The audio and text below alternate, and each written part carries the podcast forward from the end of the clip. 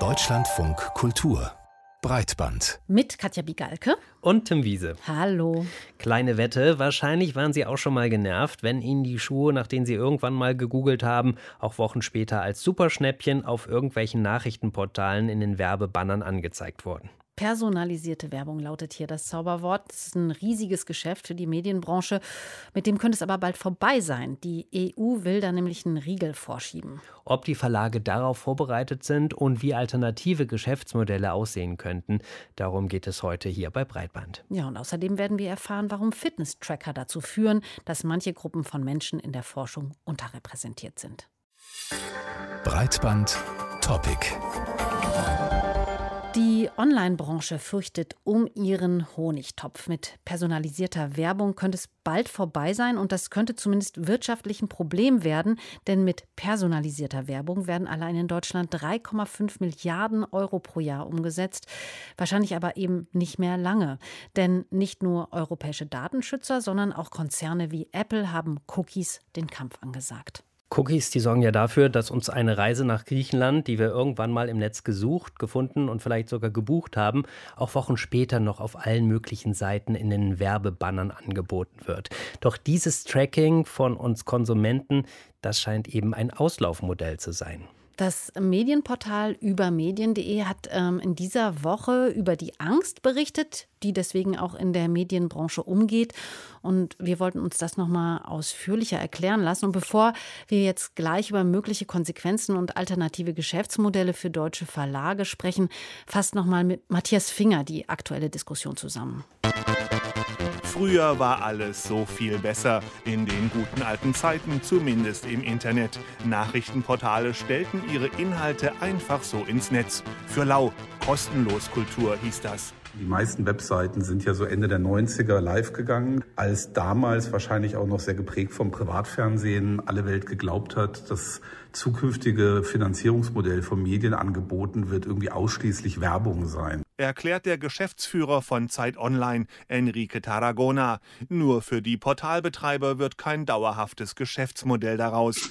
Die erste Bezahlschranke, also Inhalte nur für zahlende Abonnenten, errichtet 1998 das Wall Street Journal. You can get 13 weeks of the Wall Street Journal for just 57 cents a day. Zurzeit kostet ein Abo 10 Euro im Monat. Mehr als doppelt so teuer ist es bei der Zeit. Kostenpflichtige Inhalte gibt es hier seit 2017. Anders als in den USA, wo die meisten Webseiten komplett verschlossen sind, hat sich in Deutschland insbesondere das Plus-Modell durchgesetzt. Das heißt, die Webseite hat kostenpflichtige und freie Inhalte gleichzeitig live.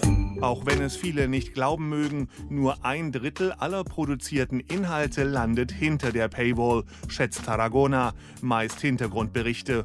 Zwei Drittel, oftmals pure Nachrichten, seien weiterhin frei lesbar. Und mit denen lässt sich noch Geld machen über personalisierte Werbung. Aber gegen die formiert sich Widerstand. Markus Beckedahl von netzpolitik.org. Nehmen wir mal eine Webseite wie pro7.de und im Hintergrund gibt es dann eine Vielzahl an Unternehmen, die darüber informiert werden, dass ich gerade auf dieser Webseite bin und weder werde ich darüber transparent informiert, noch gibt es wirklich eine Einwilligung von mir sozusagen, die wird mir da eher erschlichen. Durch Cookie-Banner. Oft ist es einfacher, Cookies, die unser Verhalten analysieren, zuzulassen, als sie durch mehrere Klicks abzulehnen.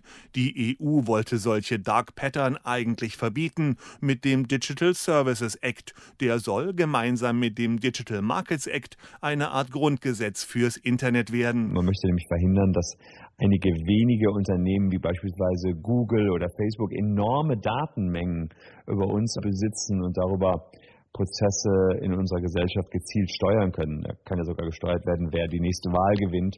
Sagt Medienanwalt Christian Solmecke. In der Corona-Zeit beispielsweise soll die Querdenkerbewegung Nutzern mit Interesse an Naturheilkunde erst impfgegnerische und später rechtsextreme Inhalte ausgespielt haben. Dieser personalisierten Werbung und ihren Auswüchsen wird der Kampf angesagt. Doch sind die Online-Medien auf ein Leben ohne Cookies vorbereitet? Gerade haben wir gehört, dass eine Einnahmequelle der Medienbranche im Netz zu versiegen droht. Die EU, die will personalisierte Werbung Die will der einen Riegel vorschieben oder sie zumindest sehr erschweren. In Zukunft soll es nicht mehr Möglichkeit, nicht mehr möglich sein, dass wir so ganz nebenbei oder vielleicht unbewusst Cookies zulassen, die uns dann im Netz tracken. Aber was für Konsequenzen hat das dann für die Verlage? Personalisierte Werbung, die bringt denen ja im Moment noch ziemlich viel Geld. Und die Frage ist da schon, was passiert, wenn diese Einnahmen dann wegfallen? Ist die Medienbranche darauf vorbereitet? Und wie sehen auch vielleicht alternative Geschäftsmodelle aus? Darüber haben wir uns mit Professor Christopher Buschow unterhalten. Der beschäftigt sich an der Bauhaus-Universität Weimar unter anderem mit Innovationen in der Finanzierung des digitalen Journalismus. Und wenn es um alternative Geschäftsmodelle geht, dann fallen einem wahrscheinlich als erstes mal P-Walls ein, also das Konsum Konsumentinnen und Konsumenten für journalistische Inhalte bezahlen müssen. Gefühlt befinden sich ja mittlerweile fast alle interessanten Artikel auf den Nachrichtenportalen hinter Bezahlschranken. Deshalb wollten wir dann auch von Christopher Buschow wissen, ob das auch dazu führt, dass die Verlage jetzt vielleicht mehr digitale Abos verkaufen. Also zunächst einmal teile ich natürlich Ihre Einschätzung, dass wir mehr und mehr einen Schwenk haben hin zu einer Paid-Content-Strategie. Und dadurch, dass diese Zahl an äh, Paywalls auch zunimmt, sind natürlich mehr und mehr Nutzer, Nutzer damit konfrontiert und tendenziell steigt dann auch natürlich die Notwendigkeit, einfach Abos abzuschließen.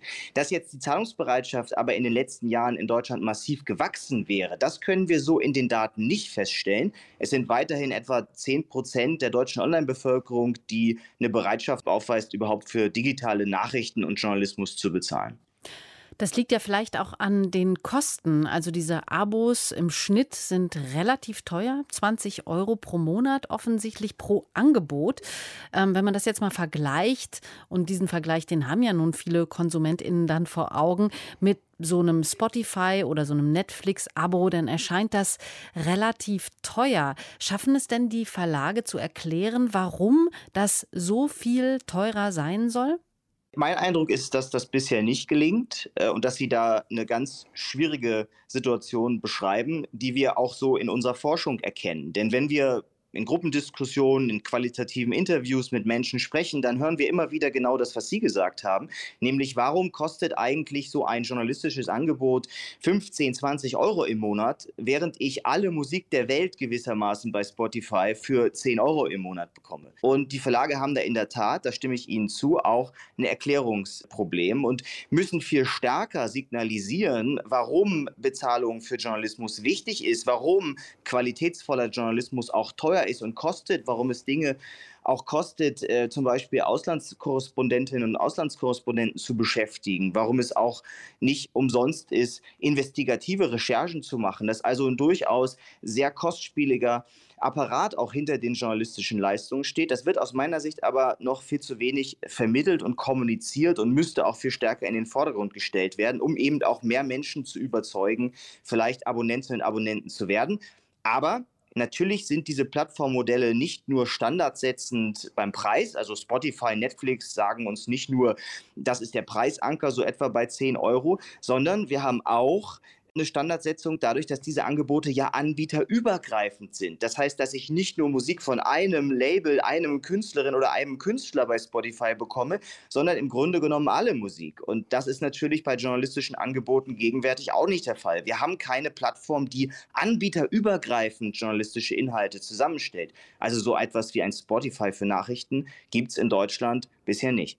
Also Sie sagen jetzt aber, die Abos sind so teuer, weil natürlich Journalismus auch was kostet und dem muss man auch bezahlen. Man könnte aber ja vielleicht auch so argumentieren, die Abos sind so teuer, weil man in Deutschland nach wie vor immer noch sehr stark vom Printmarkt ausdenkt und nicht über digitale Angebote nachdenkt, die vielleicht auch aufgrund der großen Masse im Grunde genommen dasselbe an Volumen wieder einspielen würden, wie das bisher der Fall war? Ja, mein Eindruck ist schon, dass wir jetzt eine Preiskorrektur nach unten sehen bei mehr und mehr Angeboten, dass man auch verstanden hat, dass man mit sehr hochpreisigen Abos eben nicht die Masse an Menschen erreichen wird. Das heißt, wir sehen schon eine gewisse Korrektur nach unten. Aber es ist natürlich einfach auch teuer, eine Redaktion zu betreiben. Es ist teuer, Qualitätsjournalismus zu machen. Und vor dem Hintergrund ist dann ein großes Fragezeichen, ob mit den Preisen und gleichzeitig diesen Umsatzpotenzialen, die da aktuell sind, das sozusagen in der Form auch digital weiter betrieben werden kann. Und da brauchen wir sicherlich auch Diskussionen über weitere Erlösströme, da brauchen wir Diskussionen darüber, ob man hochpreisigere Produkte verkaufen kann an spezifische Nischenzielgruppen. All das wird ja von vielen Verlagen mittlerweile auch schon ins Auge gefasst. Also da braucht es auch experimentiert Freude, da braucht es Innovationsgeist, da braucht es Kreativität bei den Verlagen, auch zu überlegen, wo sind weitere Erlösströme, was lässt sich entwickeln. Das schreit gewissermaßen nach Innovation. Und da ehrlicherweise zeigt die Forschung aber, sind die Verlage auch noch zu zurückhaltend, als dass sie in diesem Bereich in die Innovation investieren würden, die es eigentlich bedarf. Sie haben ja gerade auch schon beschrieben, grundsätzlich ist die Bereitschaft ein bisschen niedriger in Deutschland, überhaupt Geld für Journalismus auszugeben. Könnte eben auch daran liegen, dass es, das haben Sie gesagt, nicht dieses übergreifende Angebot gibt, dass ich mich dann an einen Verlag erstmal binden muss. Wobei es gibt ja so eine Plattform wie Blendle, wo ich tatsächlich dann einzelne Artikel kaufen kann und tatsächlich dann von den unterschiedlichsten Verlagen.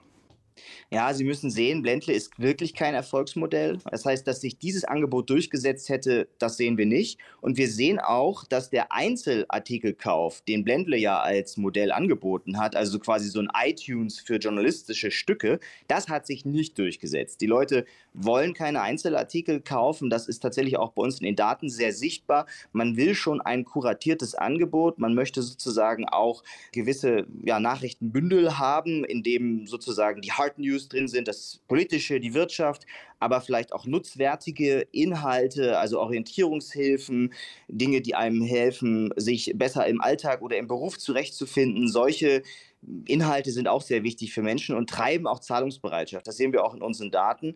Was gibt es denn sonst für Gründe, dass diese Bereitschaft dann nicht so ausgeprägt ist im Augenblick, für Journalismus Geld auszugeben?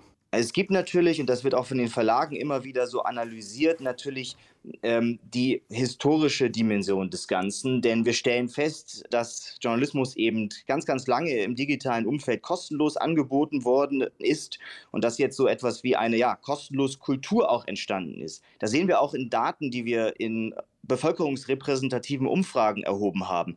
Dort geben in der deutschen Online-Bevölkerung 75 Prozent der Menschen an, dass das Internet doch eigentlich geschaffen wurde, um Informationen kostenlos zu verbreiten. Es gibt also auf der einen Seite so eine Erwartung, äh, Informationen sollen umsonst sein. Und jetzt haben wir eben noch gehört, dass äh, jetzt personalisierte Werbung dank neuer EU-Richtlinien in Zukunft nicht mehr so eine große Rolle wohl spielen werden wie bisher. Sind denn die Verlage auf diese Situation vorbereitet?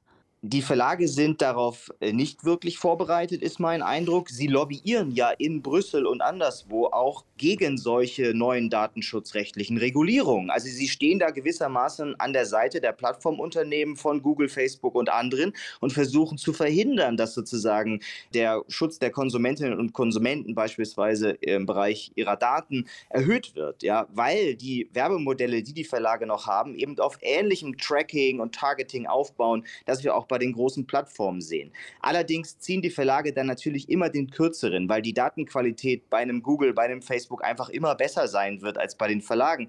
Das heißt, aus meiner Sicht ist das eigentlich ein Bereich, der keine besonders hohe Zukunftsrelevanz für das Verlagsgeschäft und für den Journalismus haben wird. Nach allem, was wir heute sehen, wird es viel relevanter, Zahlungsbereitschaften von Nutzenden abzuschöpfen und tatsächlich auch Produkte zu entwickeln, die Menschen gerne kaufen möchten, gerne bezahlen möchten. Also die spielen das beispielsweise auch schon in der journalistischen Creator Economy, wenn wir Newsletter sehen, die von einzelnen Journalistinnen und Journalisten geschaffen werden und an äh, Abonnentinnen und Abonnenten verkauft werden auf Plattformen wie Steady oder in anderen Creator-Umgebungen.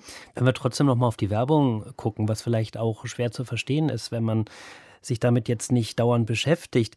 Warum ist das denn überhaupt ein Problem, wenn die Werbung nicht personalisiert werden kann? Weil wenn ich mir ein Magazin kaufe am Kiosk, dann ist die Werbung da ja auch nicht personalisiert, abgesehen davon, dass die Verlage natürlich einen ganz guten Überblick haben und das auch an ihre Werbekunden vermitteln können, wer jetzt die Hefte so kauft. Ja, in der Tat, aber deshalb verschiebt sich ja auch die gesamte Werbeaktivität aus dem analogen eben in den digitalen Bereich, weil da viel stärkeres Targeting, Tracking und Personalisierung der Werbung eben möglich ist. Und Google weiß ganz genau, wonach sie suchen, weil sie es eben auch eingeben und kann ihnen kontextsensitiv dazu Werbung ausspielen. Und ein Meta hat ganz viele Daten von Ihnen, weil Sie die alle auf der Plattform angegeben haben und kann Ihnen entsprechend auch für bessere kontextsensitive und personalisierte Werbung ausspielen. Und all diese Möglichkeiten stehen den Verlagen, die diese Daten eben nicht haben, nicht zur Verfügung. Das bedeutet, hier sind sie immer im Wettbewerbsnachteil und deshalb ist es auch kein Wunder, dass mittlerweile nach aktuellen Schätzungen jeder zweite Dollar, der weltweit in äh, Online-Werbung investiert wird, an eins dieser beiden Unternehmen, nämlich Google oder Facebook geht. Kommen wir zum Schluss nochmal auf ein anderes Thema, das aber trotzdem indirekt wahrscheinlich auch mit dem zu tun hat, worüber wir gerade gesprochen haben. Nämlich ähm, geht es um den gerade veröffentlichten Pressefreiheitsbericht von Reporter ohne Grenzen. Da hat ja Deutschland offensichtlich ein paar Ränge verloren, auch weil die Medienvielfalt im Land abnimmt. Wird denn dieser Trend auch aus finanziellen Gründen wohl weitergehen? Die Medienvielfalt in Deutschland ist bedroht, gerade im lokalen Raum. Wir können uns in den Vereinigten Staaten ansehen, was passiert, wenn man Nachrichtenwüsten hat, also Orte, an denen gar kein Lokaljournalismus mehr verfügbar ist. Dort sinkt die Informiertheit der Bevölkerung, die Menschen gehen weniger zur Wahl, die Wirtschaftskriminalität steigt. All das sind natürlich Effekte, die wir uns für Deutschland nicht wünschen können. Das heißt, wir müssen natürlich jetzt handeln, um zu vermeiden, dass diese Nachrichtenwüsten auch in Deutschland entstehen. Und da sehe ich auch den Staat in der Pflicht, eine Rolle zu spielen, zum Beispiel bei der Unterstützung von Innovationstätigkeiten, bei der Unterstützung des notwendigen Experimentierens in der Branche. Hier kann der Staat eine Rolle spielen. Die öffentliche Hand hat auch schon in der letzten Legislaturperiode überlegt, 220 Millionen Euro für die digitale Transformation im Verlagswesen bereitzustellen. Ich denke, wir brauchen kluge Überlegungen, wie man Förderung organisiert. Und mein Appell wäre hier an die Medienpolitik, dringend ins Handeln zu kommen, um angemessene, kluge Förderinstrumente zu entwickeln, die in der Tat Zukunftsfähigkeit im Journalismus zu organisieren helfen. Denn das ist für unsere Demokratie essentiell. Schrittzähler, Blutdruckmesser, Zyklus-Tracking, das sind alles so Funktionen, die wir, wenn wir denn über solche Geräte verfügen, in unseren Smartphones finden, in Fitness-Trackern oder auch Smartwatches. Die Überwachung der eigenen Gesundheit über Apps und so Gadgets, die ist ja längst Teil eines bestimmten privaten Lifestyles, muss man sagen, der auch als Quantified Self-Phänomen beschrieben wird und daraus besteht, über sich selbst allerhand Daten zu sammeln. Um irgendwie noch besser, noch toller, noch fitter zu werden. Und da hat man natürlich jede Menge Daten, die diese kleinen Geräte da sammeln, die dann eben nicht nur über unseren Gesundheitszustand Auskunft geben, sie könnten auch helfen, Krankheiten zu studieren und diese womöglich dann auch frühzeitig zu diagnostizieren. Also vorausgesetzt, diese Daten werden der Forschung zur Verfügung gestellt. In den USA passiert das schon. Es gibt etliche Studien, die auf Daten sogenannter Wearables aufbauen. Es gibt aber auch Kritik daran. Gerade hat zum Beispiel ein Forscherteam des National Institutes of Health, das ist eine Behörde des US-amerikanischen Gesundheitsministeriums, die haben darauf hingewiesen, dass es doch ein ziemliches Ungleichheitsproblem bei den Daten gibt. Und das wiederum produziert ein ziemlich verzerrtes Bild der eigentlichen Lage. Mit welchen Konsequenzen, das hat Jenny Gensmer recherchiert. I'd like to invite Sumbel to the stage. Sumbel. Sumbel Desai ist Apples Vizepräsidentin für den Bereich Gesundheit. Ihr Job auf der Keynote 2019 ist es, zu zeigen, wie viel Wissenschaft in Apples Smartwatch und seinen Gesundheits-Apps steckt. Auch dass das Unternehmen Daten für die Wissenschaft erhebt, ist ein Marketing-Feature. Über 400.000 Menschen haben an Apples Datenerhebung für eine Studie über Herzgesundheit teilgenommen. Das Problem mit den Daten, Menschen, die sich Apple Watches und Fitness-Tracker nicht leisten können, sind in diesen Studien unterrepräsentiert. And unfortunately that's a big Leider betrifft das einen großen Teil der Bevölkerung, zumindest in den USA. Für sie ist das ein Luxusartikel.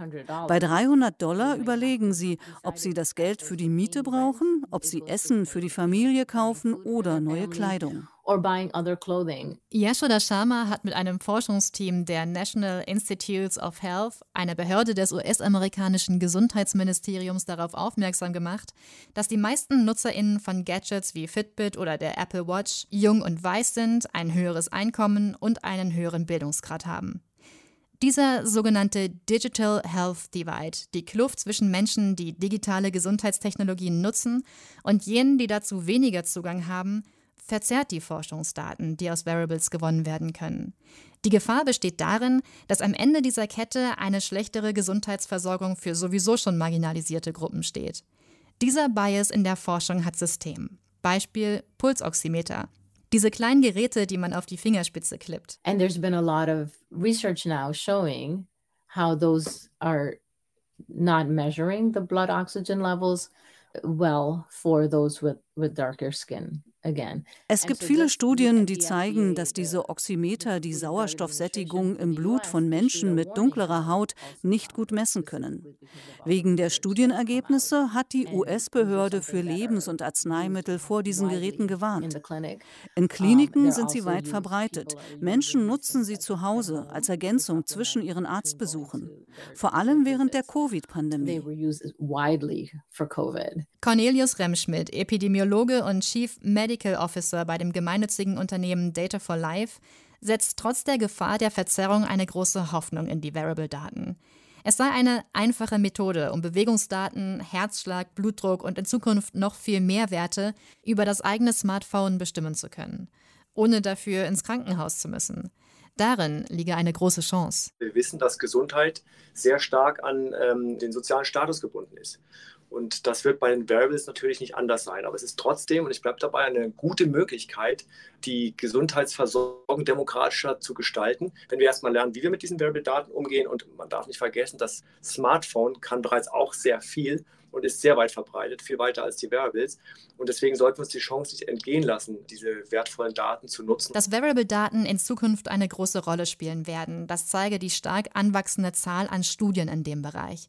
Forschungsteams untersuchen etwa, wie Burnout und die Herzfrequenz zusammenhängen oder Depression und die Anzahl der Schritte pro Tag. In vielen dieser Studien gehe es noch darum, diese neuen Datensätze kennenzulernen, sagt Cornelius Remschmidt. Vieles ist noch explorativ, um zu gucken, können wir überhaupt die Ergebnisse aus Variables oder die Daten aus Variables vernünftig in der Forschung verwenden. Noch sind Variable-Daten eine neue Ressource für die medizinische Forschung. Sie bringt aber bekannte Probleme mit sich. Die Auswahl der Studienteilnehmenden und die Gefahr verzerrter Studiendaten ist eines davon. Frauen etwa wurden in Studien lange systematisch unterrepräsentiert. Nun steuert die Gendermedizin dagegen. Die wir jahrzehntelang in der Forschung unterschätzt haben und äh, das erst durch gezielte ähm, Arbeit in diesem Bereich wir darauf aufmerksam geworden sind. Deswegen ist es sehr wichtig, das von Anfang an zu berücksichtigen. Aber ich glaube, man kann das lösen, wenn man es systematisch angeht, indem, indem man sagt, man startet jetzt erstmal diese Variable-Daten sich anzugucken und guckt dann, sind die übertragbar in sämtliche Bereiche, gibt es irgendeine Form von Gruppen, die unterrepräsentiert sind und muss dann die Studien dort auch durchführen, absolut. Yashoda Sharma sieht Forschende in der Pflicht, aktiver nach diversen ProbandInnen zu suchen und deren Teilnahme zu erleichtern. Im Fall von Variable-Daten bedeutet das, den Teilnehmenden die Geräte für die Forschung zur Verfügung zu stellen, um auch Ältere oder Geringverdienende in die Forschung einzuschließen. Wissenschaft müsse zu den Menschen gehen. Also anstatt auf Flyern und in Anzeigen zu sagen, wir machen hier eine Studie und darauf zu warten, dass die Leute zu euch kommen, geht in die Communities.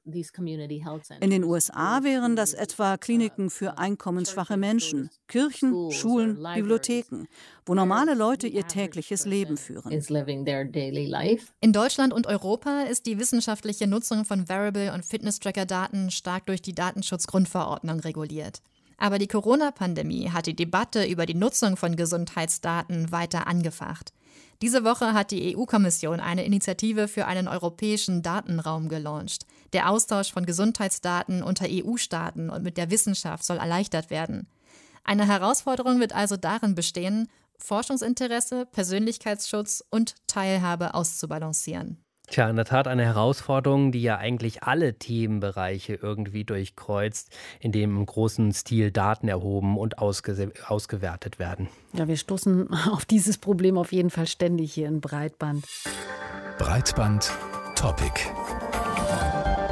Vorgestern, da gab es so eine Art Gipfeltreffen in Berlin, die deutsche Podcast-Szene. Die hat sich getroffen. All Ears hieß diese Veranstaltung. Da lässt ja schon der Name so ein bisschen die Ohren klingeln. Ne? In jedem Fall. Zu der Veranstaltung, zu der hatte der Streamingdienst Spotify eingeladen, der ja bis vor ein paar Jahren vor allem eigentlich als Musikhoster bekannt war, aber eben mittlerweile auch ziemlich aktiv ist im Podcast-Geschäft. Was ja dann auch strategische Gründe hat, denn Spotify möchte eben die eine Plattform für Audio werden. Ja, wie war das erste Podcast-Branchentreffen? Das fragen wir uns und darüber sprechen wir jetzt auch mit Karina Schröder. Die war nämlich am Donnerstag auch auf der Konferenz unterwegs. Karina, beschreib doch mal, was das für eine Veranstaltung war. Ihr könnt es euch fast schon denken. Also es war eine sehr, sehr klassische Location, Fabrikgelände im Norden Berlins mit so klassischem Start-up-Flair, rustikalen Backstein und irgendwie, ich sag's mal, hipsterig. also wie gemacht dafür, dass man schön viele Bilder in sozialen Netzwerken verteilt. Es gab drei Bühnen mit Interviews, Talkpanels. Es wurde live gepodcastet, unter anderem der Podcast Alles gesagt von der Wochenzeitung Der Zeit. Da konnte man zugucken. Essensstände, Getränke und das Auffallendste war, es gab überall Flecken von Menschen, die geredet haben, denn es war so laut dort und es wurde nur geredet. Wer waren denn dann die Menschen? Wer ist da alles genau zusammengekommen? Also wirklich das Who is Who der Podcast-Szene. Ich konnte keine drei Meter gehen, ohne eine Stimme oder ein Gesicht oder beides zu erkennen und irgendwie mich zu unterhalten. Es waren PodcasterInnen von Verlagen wie Zeit und Süddeutsche da oder auch von öffentlich-rechtlichen Anstalten und dazu auch prominente Gäste wie Rezo und Böhmermann, also Jan Böhmermann, aber die beiden waren dann nur digital da, was auch alle geärgert hat. dann gab es Produktionsfirmen wie Pool Artist, Kugel und Niere, Autorinnen, Radiomenschen wie wir und eben auch Dienstleistungsfirmen und die sind alle gekommen auf Zuruf von Spotify. Und das zeigt ja auch so ein bisschen, wie viel Macht eigentlich Spotify hat. Ich würde sagen, es war eine Fachkonferenz mit Fokus auf Podcasts und zwar Podcasts von Medien und kommerzielle Angebote. 99 Euro hat das Ticket gekostet und Spotify selbst betont natürlich am Anfang, es ist hier keine Werbeveranstaltung, Nein. sondern das erste Podcast-Klassentreffen seit der Pandemie. Silvia Müller, die ist verantwortlich für die Veranstaltung gewesen und die ist bei Spotify auch dafür verantwortlich, äh, Podcast-Partnerschaften in Deutschland, Österreich und in der Schweiz zu managen. Was wir wollten, ist, dass wir die Podcast-Branche zusammenbringen hier. Wir haben 2018 schon angefangen, Masterclasses zu machen und was wir gesehen haben dabei ist, dass nicht das Tolle ist, dass wir ähm, Vorträge halten, sondern dass die Branche zusammenkommt, dass die Leute sich kennenlernen. Es gab wenig Netzwerkveranstaltungen für PodcasterInnen bisher und das wollten wir hiermit schaffen. Also diese Masterclasses, die sie angesprochen hat, das muss man, glaube ich, kurz erklären. Das sind quasi so Förderprogramme von Spotify, wo sie junge Talente irgendwie nach vorne bringen wollen. Außerdem ist auch wichtig zu verstehen, was da angedeutet wurde. Es gab bisher nicht so viele Veranstaltungen nur für Podcasts. Es gibt das immer so als Nischen- und Randthema bei Konferenzen wie beim Digitalkongress Republika. Und es gibt auch kleinere Treffen, das will ich gar nicht so runterspielen, aber so richtig große mit professionellen PodcasterInnen, das ist neu. Das gibt es eben seit jetzt, seit Spotify das ausgerechnet ausgerichtet hat. Und das ist natürlich mega geschickt. Du stellst den Raum, du schaffst den Anlass, damit die ganze Branche zusammenkommt und so indirekt kannst du denen quasi ein bisschen Werbung unterjubeln. Du hast es ja vorhin schon so ein bisschen angedeutet, oder ich meine, es gehört zu haben, dass äh, die Panels und das alles vor Ort für dich jetzt nicht wirklich so relevant war, oder? Warum? Das war ein bisschen seltsam, finde ich, an dem Tag, weil man hätte ja auch denken können, hey, das Spotify, die machen selber Podcasts, die können sich ja auch als Unternehmen präsentieren und die Menschen dahinter mal ein bisschen nahbarer machen. Das haben sie aber nicht genutzt. Und die Panels und Interviews, die waren tendenziell auch eher kurz, mit 30 bis 45 Minuten. Dann sind mehrere Menschen auf der Bühne. Na, da ist die Redezeit halt sehr begrenzt. Und die Diskussionen, die waren auch eher nieder, niedrigschwellig. Also man hat wie immer selben Debatten in der Podcastblase. Was sind gute Geschichten? Was fehlt auf dem Markt? Diskutiert. Und das war natürlich, naja, nichts Neues, sage ich mal, für die eingefleischten Fans. Und was auch sehr dominant war, es gab sehr viele Veranstaltungen zum Thema Werbung. Und das zeigt natürlich so ein bisschen, wohin die Reise gehen soll. Denn Spotify möchte natürlich Geld verdienen mit Podcasts und möchte natürlich auch das Bindeglied sein zwischen PodcasterInnen und der Werbebranche. Also bist du trotzdem aber so ein bisschen ernüchtert nach Hause oder gab es dann doch irgendwas, wo du gesagt hast, naja, vielleicht hat sie es doch gelohnt. Ja, gut, es gab was. also im Januar hat mich Spotify dazu gekriegt, schon ein Ticket zu kaufen. Und zwar, weil sie mir zwei Highlights angepriesen haben. Interviews mit Sarah Koenig, die kennen wir von Serial. Das ist ja der Podcast, der quasi den True Crime Hype ausgelöst hat. Und Ira Glass von This American Life, also der Urvater de des Podcastens. Die waren angekündigt und dann waren sie auf einmal nur digital da, was natürlich eine riesige Enttäuschung für die Leute war und auch für mich. Ich habe mich trotzdem gefreut, weil Ira Glass zuhören ist immer toll und man hat auch gemerkt, dass der Rest der Menschen sich freut, weil der Raum, wo das stattgefunden hat, war nie wieder so leise wie in diesem Moment, wenn Ira Glass spricht und alle ehrfürchtig nach oben gucken und zuhören, wie er sagt, wie man This American Life erschaffen kann und wo man gute Geschichten findet. Da sind, kleben alle an den Lippen von diesem charmanten Mann. Und es gab noch ein Highlight für mich, das war das Panel zur Distribution von Podcasts. Warum war das so interessant? Weil das so ein bisschen gezeigt hat, wohin die Reise geht in den letzten Jahren. Die Branche hat sich sehr verändert. Die öffentlich-rechtlichen haben da diskutiert mit privaten Anbietern. Das war schon sehr, sehr spannend. Und es ging eben auch um die Rolle von Spotify für diese beiden Anbieter. Über letzteres habe ich dann auch mit Norbert Grundei gesprochen. Er ist Leiter im Bereich Programm- und Portfolio-Management beim NDR. Und er hat äh, gesagt, beziehungsweise es ist auffällig, in den letzten Jahren haben viele öffentlich-rechtliche eigentlich Spotify boykottiert. Der NDR gehört auch dazu, aber es hat sich ein bisschen was verändert da. Aber wir haben halt auch Inhalte, bei denen wir sehen, damit wollen wir Zielgruppen erreichen, die wir im Moment über die eigenen Plattformen noch nicht so gut erreichen. Und dann ist ja die Frage, schicken wir diese Zielgruppen jetzt auf eine Plattform, bei der die User Experience noch nicht so super ist und dann kommen sie vielleicht nicht wieder? Oder arbeiten wir auf der einen Seite daran, die User Experience der eigenen Plattform zu optimieren und bis dahin aber auch zu versuchen, Community aufzubauen? Da sieht man also, man braucht die Hilfe von Spotify noch, auch wenn man sie eigentlich nicht will, weil die Mediatheken und Audiotheken noch nicht so benutzerfreundlich sind, sagt er. Da muss sich noch viel verändern. Und außerdem ist ihm wichtig, momentan hat Spotify viel vom Kuchen, wenn es um den Audiomarkt geht.